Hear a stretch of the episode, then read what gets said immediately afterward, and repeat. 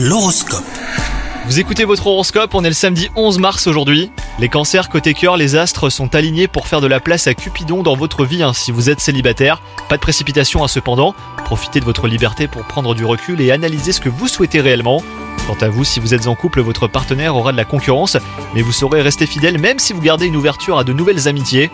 Au travail, vous avez besoin de lever le pied après une période euh, pleine de rebondissements et surtout très énergivore.